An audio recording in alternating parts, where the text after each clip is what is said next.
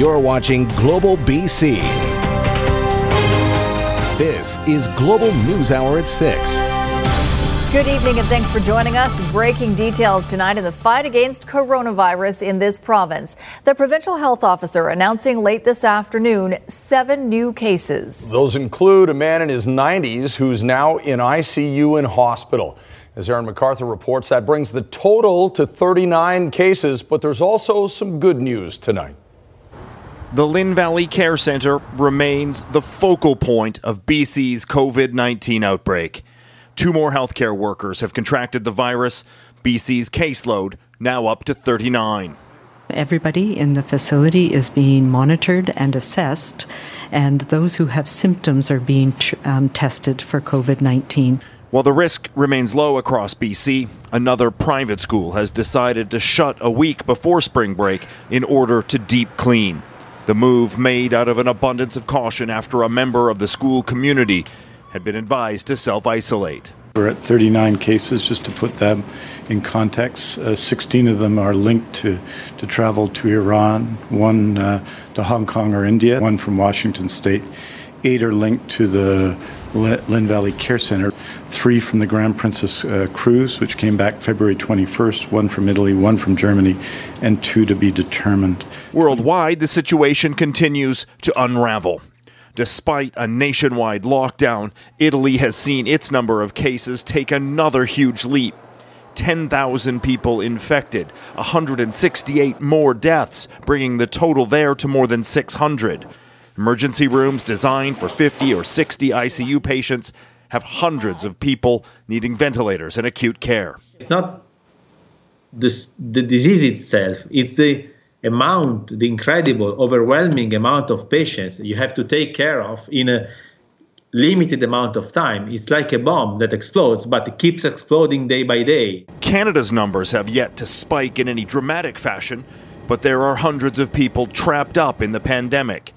Passengers from the Grand Princess have now been sent to CFB Trenton, where they will ride out a 14 day quarantine. WestJet is offering people the ability to rebook travel without penalty and Air Canada announcing Tuesday it is canceling all flights to Italy. I will say Air Canada's decision is more of a fiscal one than it is one of health and safety. Health authorities are asking anyone who is feeling unwell to stay home.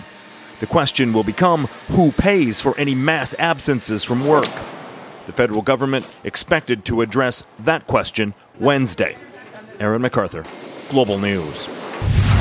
And Keith Baldrey joins us now with a little more information about 811. Keith, it's the HealthLink number for the province. No doubt a lot busier since this all started. Yes, indeed, Chris. A lot of people don't know this service exists, but uh, people are being encouraged to dial this if you have any questions about the virus or, or, questions about symptoms or where you should go for treatment. Phone 811. And as it turns out, a lot of people are doing just that. Here's some of the numbers. First of all, as a reminder, it's open 24 uh, 7, so you can phone it anytime you want. Uh, in terms of the numbers, it's interesting 3,800 calls a week are now being ramped up. Normally, it's running at 1,200 a, uh, a week, so uh, more than a 300% increase. Extra nurses are are being brought in, uh, particularly on the evening after the evening newscast, after Global's newscast. A lot of people start phoning the service for information, and now it's so many people are phoning in a new call center for non uh, COVID 19 calls to be diverted to a new call center, in addition to the two ones that already exist. Health Minister Adrian Dix expanding on the numbers and when this new service will be up and running. We are responding by increasing uh, our complement of people during high call volumes. On, uh, we average 25 nurses versus 10 to 15 on typical days, but we are increasing our capacity there and opening a new call center so that those uh, calls that come into 811, for example, from members of the public who want uh, advice on risk assessments, those would be diverted all those that aren't involved with personal health issues to another phone bank, and that will be in place uh, later this week. Now, another thing that's going to be created, Chris, to deal with this crisis in the coming days and weeks is the creation of what are called standalone assessment centers. Basically, places you can go to get tested, literally go to get swabbed. They take a swab of your mouth and test it, but you will have to make an appointment for these centers through 811. So it's another way to use 811 in the weeks ahead. If you have any concerns about being tested, that service will be available presumably within a, a few days, if not weeks. And presumably only if you're showing symptoms based on what Dr. Henry said today. Yes, you got to show the symptoms and be very clear. It's a dry cough, uh, not a runny nose or sneezing. It's a dry cough and associated fever or aches and pains. So uh, it's specific symptoms that you really have to check out when you phone uh, 811, and you're going to be told by them whether or not you're eligible to go into these new centers. Got it. All right. Thanks, Keith. Health authorities in BC and all over the world are stressing containment as one of the best tools to limit the spread of COVID 19. We have seen the cancellation post- uh, or postponement of conferences, concerts, and fundraisers. So, what will happen with other annual events like the 420 gathering at Sunset Beach? Grace Ke reports.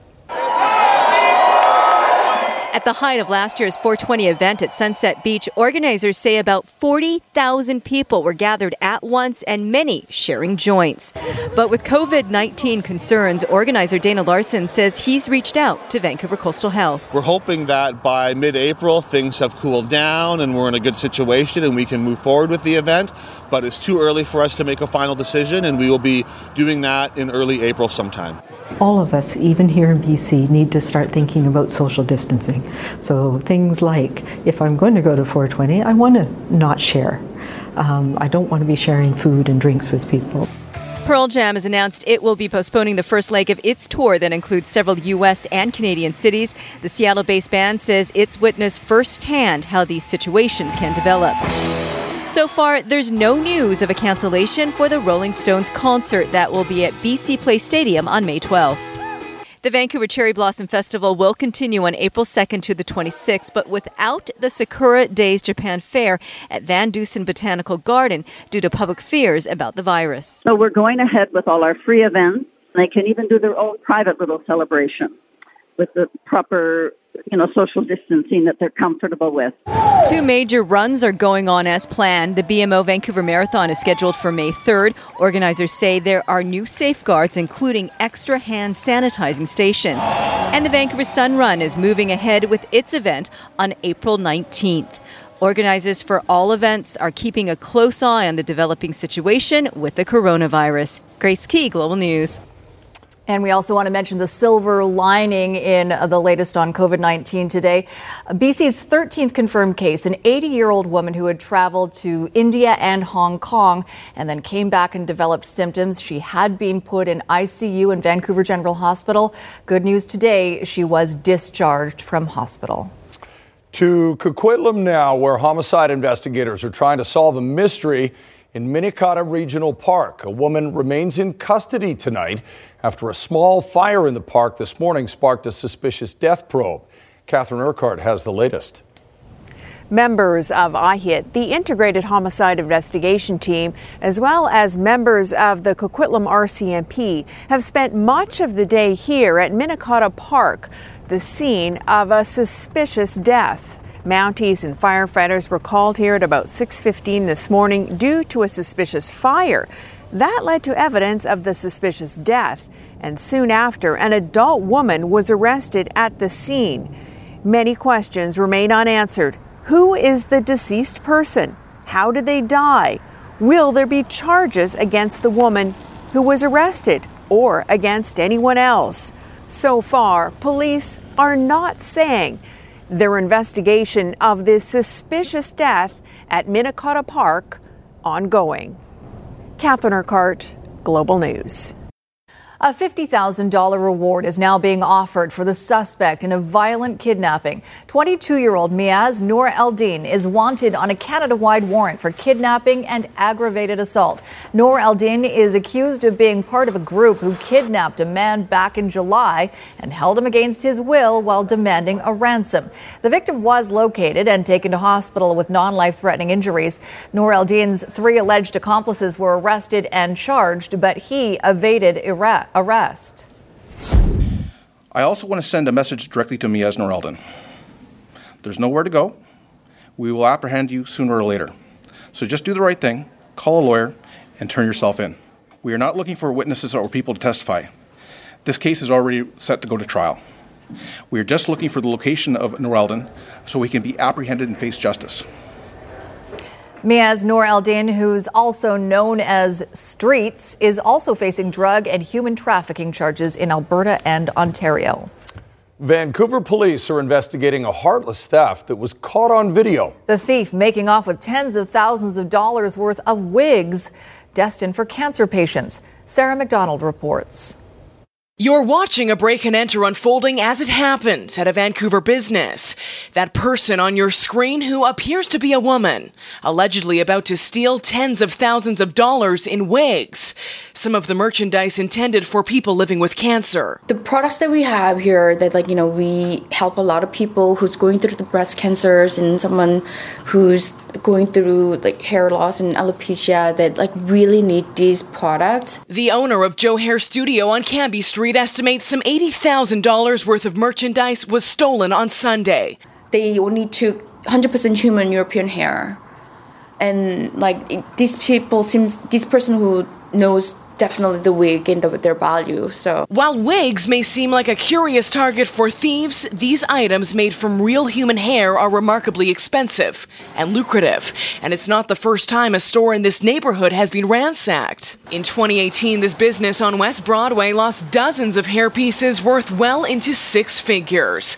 Some of those items were later recovered, but by then they weren't worth much. If they're contaminated and people with, you know, um compromised immunes, we could never, you know, pass on something like that. So we'd probably have to start again. While the thief in that case was later convicted and is still behind bars, the suspect in this case is long gone. It's a really hard time for us. Yeah, it's really upsetting. This business now going public in the hopes those stolen hair pieces will somehow be returned. Sarah McDonald, Global News. Oh, a major controversy has erupted tonight over the RCMP's use of facial recognition technology. The Mounties have now admitted to using the technology despite denying it earlier. That's raising concerns about privacy. Paul Johnson reports. Should social media be a database for police to search with facial recognition software? That's the debate triggered by the news that the RCMP in BC was using a controversial program called Clearview that scans the billions of images uploaded to social media looking for matches. It's shocking, it's troubling. Harsha Walia is the executive director of the BC Civil Liberties Association.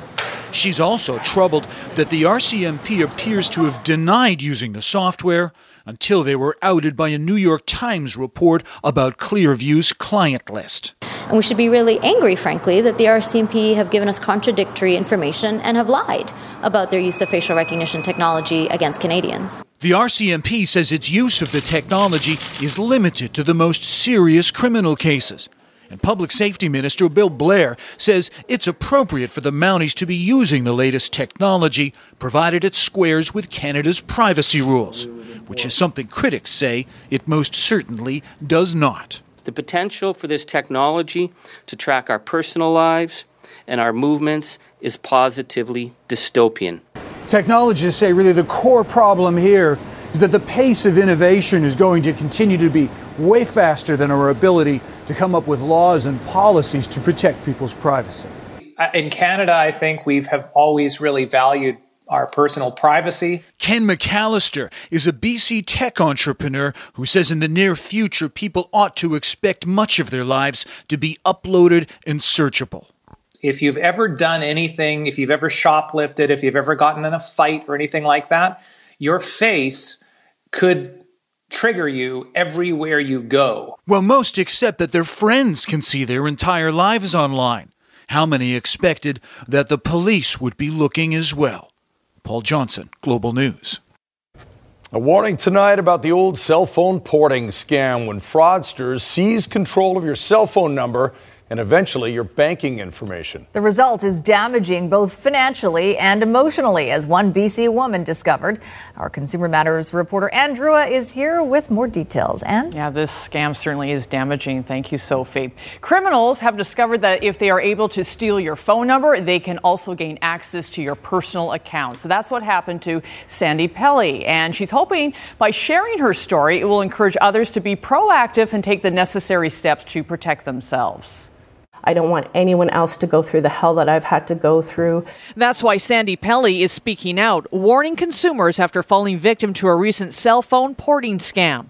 It all began with a text message from Rogers on Sandy's cell phone indicating her number was about to be ported, a term used when you want to switch phone service providers but want to keep the existing phone number. I got a text from Rogers um, asking me if I hadn't authorized my number to be changed to a different provider to call this number immediately. Sandy had not authorized anything, so she called Rogers' emergency number right away. I phoned the number immediately and I was put on hold for 50 minutes, 50.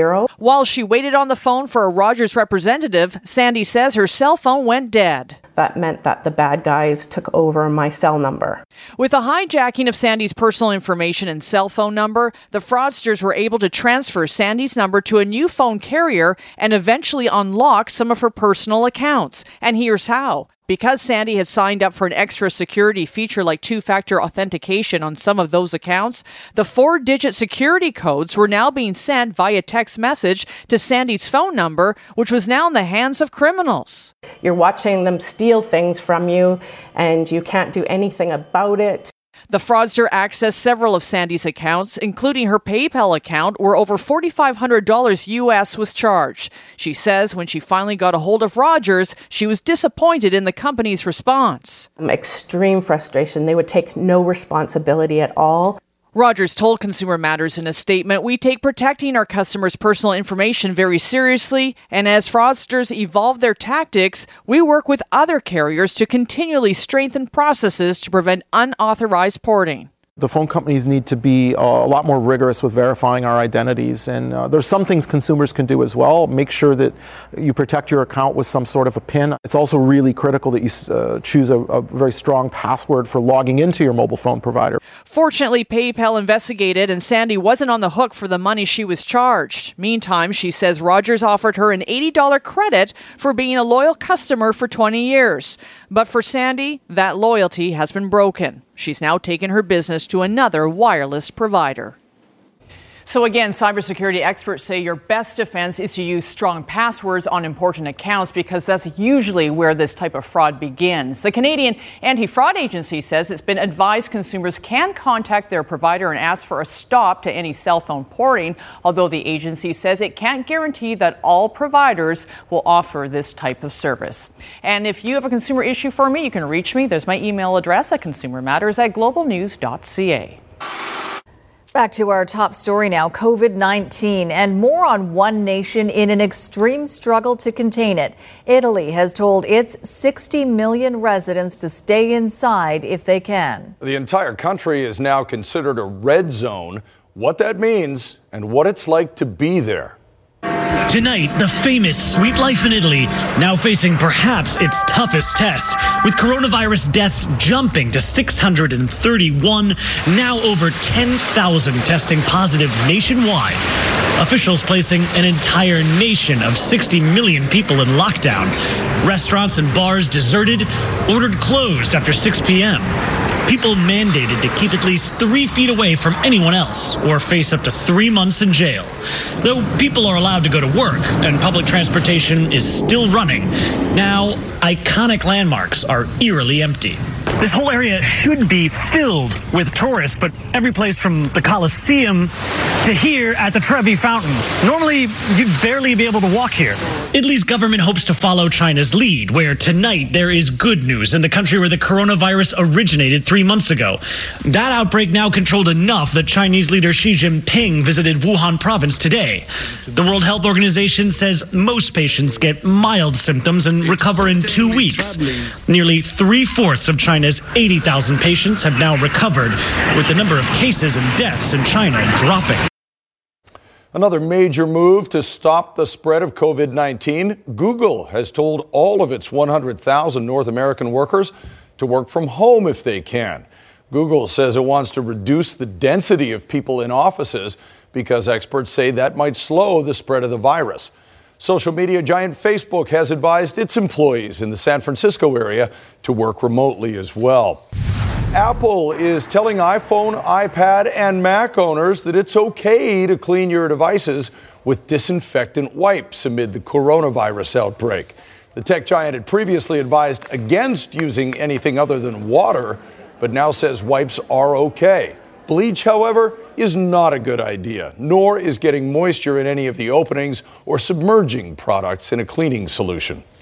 Well, the COVID 19 crisis is hitting even American politics tonight with Democratic presidential candidates Joe Biden and Bernie Sanders both canceling campaign rallies. Six states are up for grabs in tonight's Democratic primaries, and at this hour, Biden has won three of them. Making the biggest news today, the former vice president going nose to nose with an auto worker. On primary day in Battleground, Michigan, a tense confrontation. Joe Biden cursing at an auto worker who went after his views on guns. You are actively trying to diminish your Second Amendment right and take away our gun. You're for Now, now, shush. Shush. I support the Second Amendment. I'm not taking your gun away at all.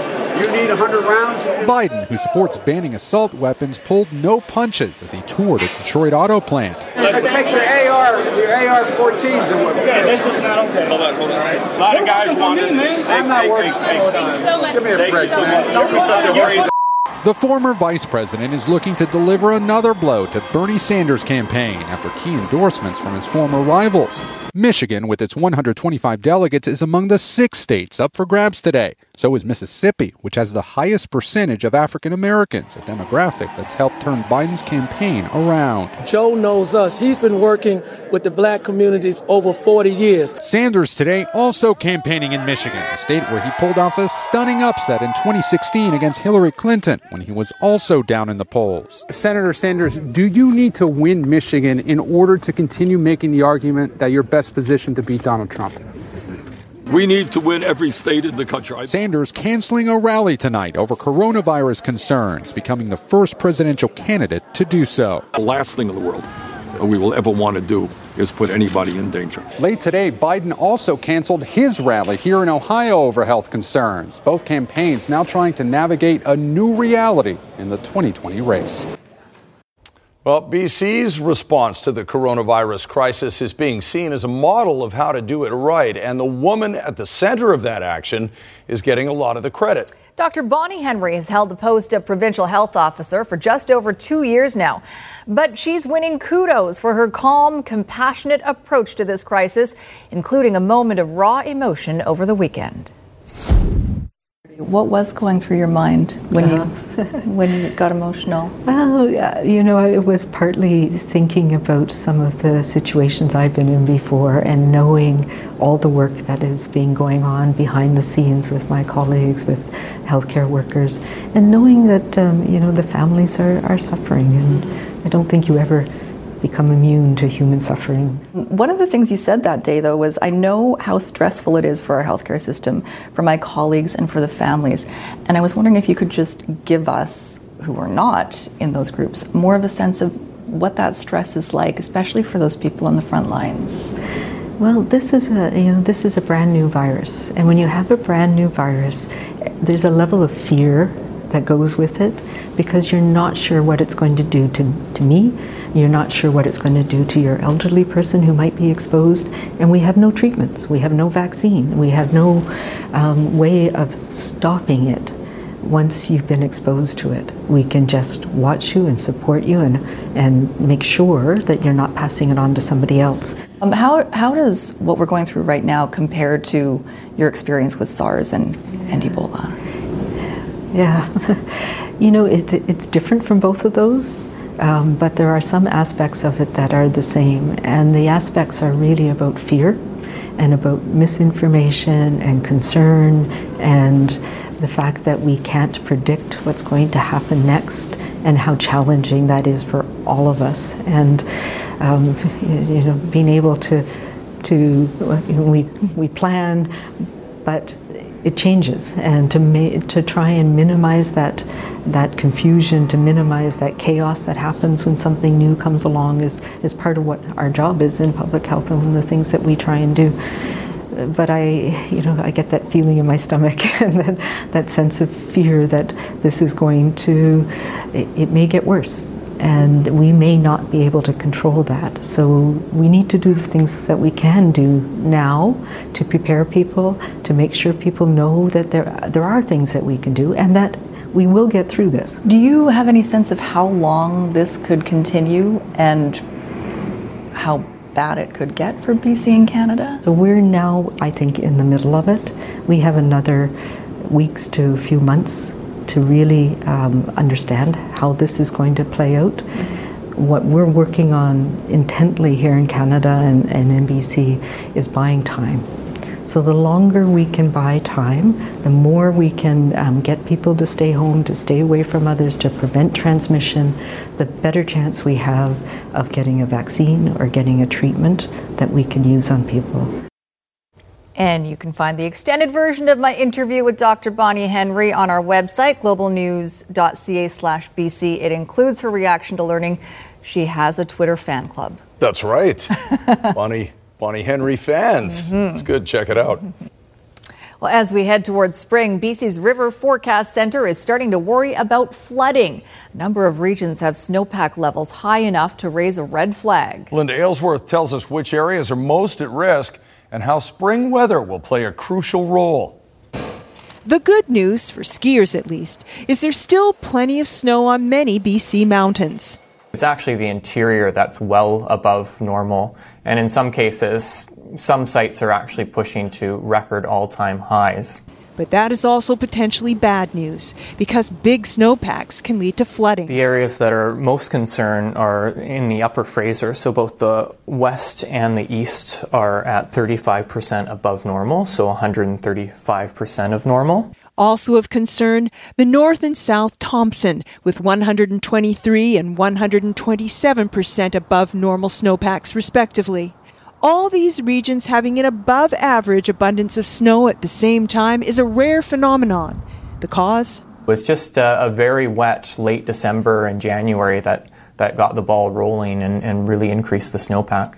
But record snowpacks alone don't necessarily lead to flooding. Other circumstances play major roles in how things unfold. Typically, if we get warm weather in April, it'll actually be a blessing. It'll, it'll melt a lot of the low elevation snow. Then the rivers aren't overwhelmed when the higher level snow melts closer to summer. The worst case scenario? If we continue to get snow and cold weather for the next two months leading right into May, and, and the possibility, of course, is that the snowpack can still increase substantially. Then, when summer rolls around, it all melts at once and the rivers spill their banks. As a precaution, water is being released from Okanagan Lake to lower its levels and make way for the excessive runoff that may or may not happen. Linda Aylesworth, Global News. Well, it's not how this paraglider planned to end his flight. The rescue that plucked him to safety right after the weather forecast. And back to that story about the snowpack. We'll check in with Kristi right now on the weather forecast. And yeah, the spring weather is going to have a big impact on what happens there, right? That's right. A lot of it hinges on this. So let's look at that long se- or seasonal forecast by Environment Canada for March, April, and May. This is on average uh, for those months. We're expecting below normal precipitation. Now, as we mentioned, there's still significant, potentially eight weeks worth of snowfall that could occur in the mountains. So with below normal temperature, sorry, uh, that could certainly add to the snowpack. Now, as for temp- uh, precipitation, coastal regions are expecting below normal precipitation, but inland, where some of the areas of, are of concern with uh, significant snowpack, we're looking at near to above normal precipitation.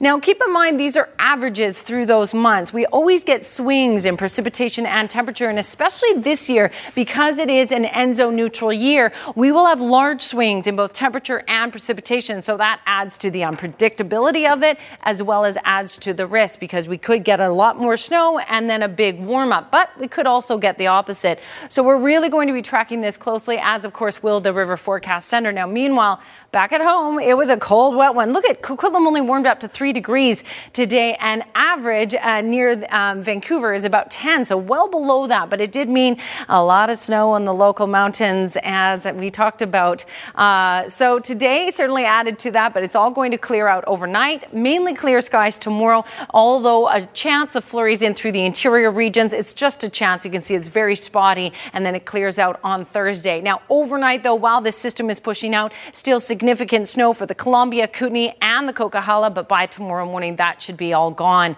There's your forecast for tomorrow, everyone. So, certainly some breaks of blue sky, especially in through the interior regions, right down into the Okanagan. The showers and flurries mainly along the mountainous regions, and for our area, sunshine tomorrow. In fact, two days of sunshine on the way before the rain returns on Friday. And I'll leave you with yesterday's sun- sunset from our Centra Windows weather window. Paul sending us that one from Crescent Beach. Oh, how many of those sunsets have you seen in your life, Gordo? A few of them, Just thankfully. few, I'm right? lucky. No doubt. Beautiful. Thanks, Kristi. A paraglider had a rough but lucky landing in Alabama recently. In fact, his feet never even touched the ground. You can see way down below a crumpled red and white parachute in the tree, and dangling from that parachute, caught in the branches, is the paraglider. He had been stuck there for four hours waiting to be rescued when the Alabama Law Enforcement Agency Aviation Unit swooped in to help. They hitched onto his harness and winched him up to safety with a possible leg injury. Good news for the Canucks. Yes, and news they didn't think they'd get, at least not this soon. Okay, the uh, Canucks did get very good news before the Islanders game tonight, and that is that Brock Boeser will be able to play. There's also encouraging news about Jacob Markstrom. He skated for the first time since his injury, but there is no timeline for him just yet. But the fact Boeser is back is something the Canucks did not expect, at least not right now. They brought in Tyler Toffoli before the trade deadline because of Boeser's injury. Now they have both of them in the same game. Yeah, uh, I'm in tonight. Three words Canuck fans thrilled to hear, but not exactly expecting to hear, at least not at this time. Brock Boeser back on the ice a month after he suffered fractured rib cartilage and well before the eight week timeline Jim Benning provided when he proclaimed Boeser was done for the regular season. Feel good. Um, uh, you know, ever since I said the other day, I've been feeling pretty good, and um, I'm, I'm ready to go and help this team out in any way I can. Question is, how much can Boeser help the Canucks? Prior to Brock's injury, he was shooting blanks. He was goalless in 11 games and only managed two assists during his prolonged scoring slump. It's been two months now since he last found the back of the net when he exploded for a pair of goals against the Sabres back in January. It gives us another player that's in the top six, uh, and you, you know, you're with him out of the lineup. That's obviously a hole, so it's good to have him back. Tyler's come in, played unbelievable for us, um, and produced, and, and then obviously Brock, who's scored a lot of goals so far in his career, and and uh, you know can add that second, you know, add that scoring to our lineup too. So I mean, um, it's definitely going to help us out uh, here down the stretch. And one more thing if you're worried about Boeser rushing back in the lineup too soon after what initially appeared to be a serious injury, we'll let Brock have the last medical say here. I was doing everything I can to get back as fast as I could, so uh, it's been feeling good for a little bit now. So um, obviously, uh, I'm going to come back as fast as I can. Quick healer, or wasn't as serious as we first thought? Um, I don't know. I think it's kind of the same injury uh, when you uh, fracture a rib cartilage uh, every time. So um, I don't know. Hopefully, a quick healer. Henri Richard being honored in Montreal. One of the greats, 11 Stanley Cups as a player. Montreal and Nashville. If Nashville wins this game, may move into a wild card position in the West. Ryan Johansen scoring there. After a scoreless first period, Nashville had a huge second period. He made it 1 0. Now it's 2 0. Now it's 3 0. Power play goal for Filip Forsberg. Forsberg would get another. Nashville wouldn't score again, but Montreal would only get two in the third, so now the Predators have themselves a temporary wild card position. Now, last night, the San Jose Sharks were told by local government officials that there will be no public gatherings over 1,000 people allowed until April 1st at the earliest. The Sharks are on a road trip right now and only have three home games that would fall under that ban. But playing in front of an empty arena is not just a possibility for them, but for all teams in North America. Oh Boy, I mean, I have obviously never been in the NHL and played a game without any fans, so uh, that idea would, would definitely be uh, very different. It's just unfortunate. It's it's it's tough when uh, it's a lot of fun going into a rink and you know fans are booing you and coming here with the great fans that we have and them cheering you on. Um, so it's definitely not ideal, and hopefully that situation doesn't come to that for what we have. But um, whatever happens, happens, I guess. Uh, we got very competitive athletes. They're the best in the world. Uh, they'll play just as hard with, with nobody in the stands. It just will feel a lot different. And it's not just the NHL. The NBA could face games with no fans as well. Obviously, I would be very disappointed, you know, not having the fans because that's what I play for. I play for my family. I play for my fans. They're saying no one could actually come to the game if they decide to go to that point. So I'd be disappointed in that. Um, you know, but at the same time, you gotta you gotta listen to um, you know the people that's keeping a track on what's going on, and if they feel like it's best for uh, the safety of the players, safety of the franchise, safety of the league, um, to mandate that, then we all we all listen to it.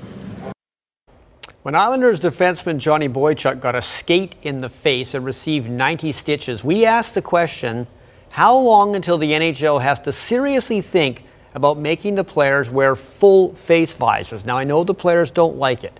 They feel they can't see very well out of them, but every time something bad happens to a player's face, that thought comes up. And we asked Barry Trotz, the Islanders coach, about it today. And before we show you what he said, we're also going to show you what happened to Boychuk. So be warned, the video might not be for everyone. Um, I, I, think it's a conversation that should be considered. It might be down the road um, uh, in this game. I, I, think that's probably a, a player's preference. I think we've gone from, you think about the evolution of the game, we've gone from no helmets. Um, to helmets to face shields that are mandatory, and you know it's maybe down the road it is. Um, you know, it's uh, the game is fast right now, and um, uh, it's now out of the realm of possibility. You can always tell with a player when they're hurt uh, seriously because there is a panic uh, because they don't know, and we've had a couple of those this year um, you know right away that something's wrong. It's if you played this game, you you have that you hold your breath for a second because you they know something is seriously wrong. Getting off the ice as quickly. There were no fans allowed in this game in France. Canada Brazil women's soccer. This is a friendly tournament before the Olympics, and this is Marta for Brazil. And actually, Brazil had a 2 0 lead over the Canadian women at one point, and then Canada came back to tie it, and Janine Beckie. She played at, plays at Con in Spain. She's not Christine Sinclair yet, but she knows how to put the ball in the back of the net. This tied it in the 87th minute, so Canada gets a 2-2 draw against the Brazilians. There you go. Well done. Thank you, Squire. Here's your snow report for this evening. Whistler Blackcomb picked up 5 centimeters of new snow. Grouse 8 and Cypress 2. Sasquatch and Manning Park have nothing new, but I know it's snowing up there right now. Revelstoke is the winner today at 15. Fernie and Kicking Horse nothing new, but they'll get some in the next 12 hours. Big White, Silver Star, and Sun Peaks all received 10. Apex 3. Mount Washington and Red Mountain nothing new, but Whitewater picked up 1 and Powder King 12. An elected official on Vancouver Island is cleaning up with his made in New Zealand machine. That's right. Global's Brad McLeod introduces us to the man behind what they call the Poop Zamboni and his mission to remove the scourge of local soccer fields. This pup and his pop are on poop patrol. But each goose will uh, lay out about three pounds of crap every day. And when the culprits see Mike Hicks and Patches coming, they evacuate. Recently, the Sooke electoral area got some cash from the gas tax fund, earmarked for recreation. So Mike Hicks, director of the area, got this for 10 grand from a New Zealand company. Gathers it up, and the wheels go this way, the brushes go this way. And he is relieved how well it works. Hicks says some think it was a waste, but those who frequent the fields. I've known if people have got infections from the goose poos. The artificial field has become one of the only options in town because of the number two trashing the real fields. I thought it was brilliant. I mean, there are so many soccer fields covered in goose poo that uh, that they are unplayable, but unfortunately they have to be played on. After students at the secondary school next door use their field, they are instructed not to touch their faces and wash off. But now it's not used at all because it's covered. Some call it a poop zamboni. Any operator can run it. It's uh, it's a beautiful thing. And the way Hicks has handled these foul, fouling up his fields, has golf courses and municipalities green with envy, and they're reaching out. I'm really hoping uh, school boards and schools and municipalities will, will get their own for their own fields, and we can clean out all the fields in British Columbia. It takes about an hour or two for Mike to clean a couple fields. He's currently volunteering a couple times a week. I'm the king poop right now. But he expects to share his crown with other volunteers as word gets out.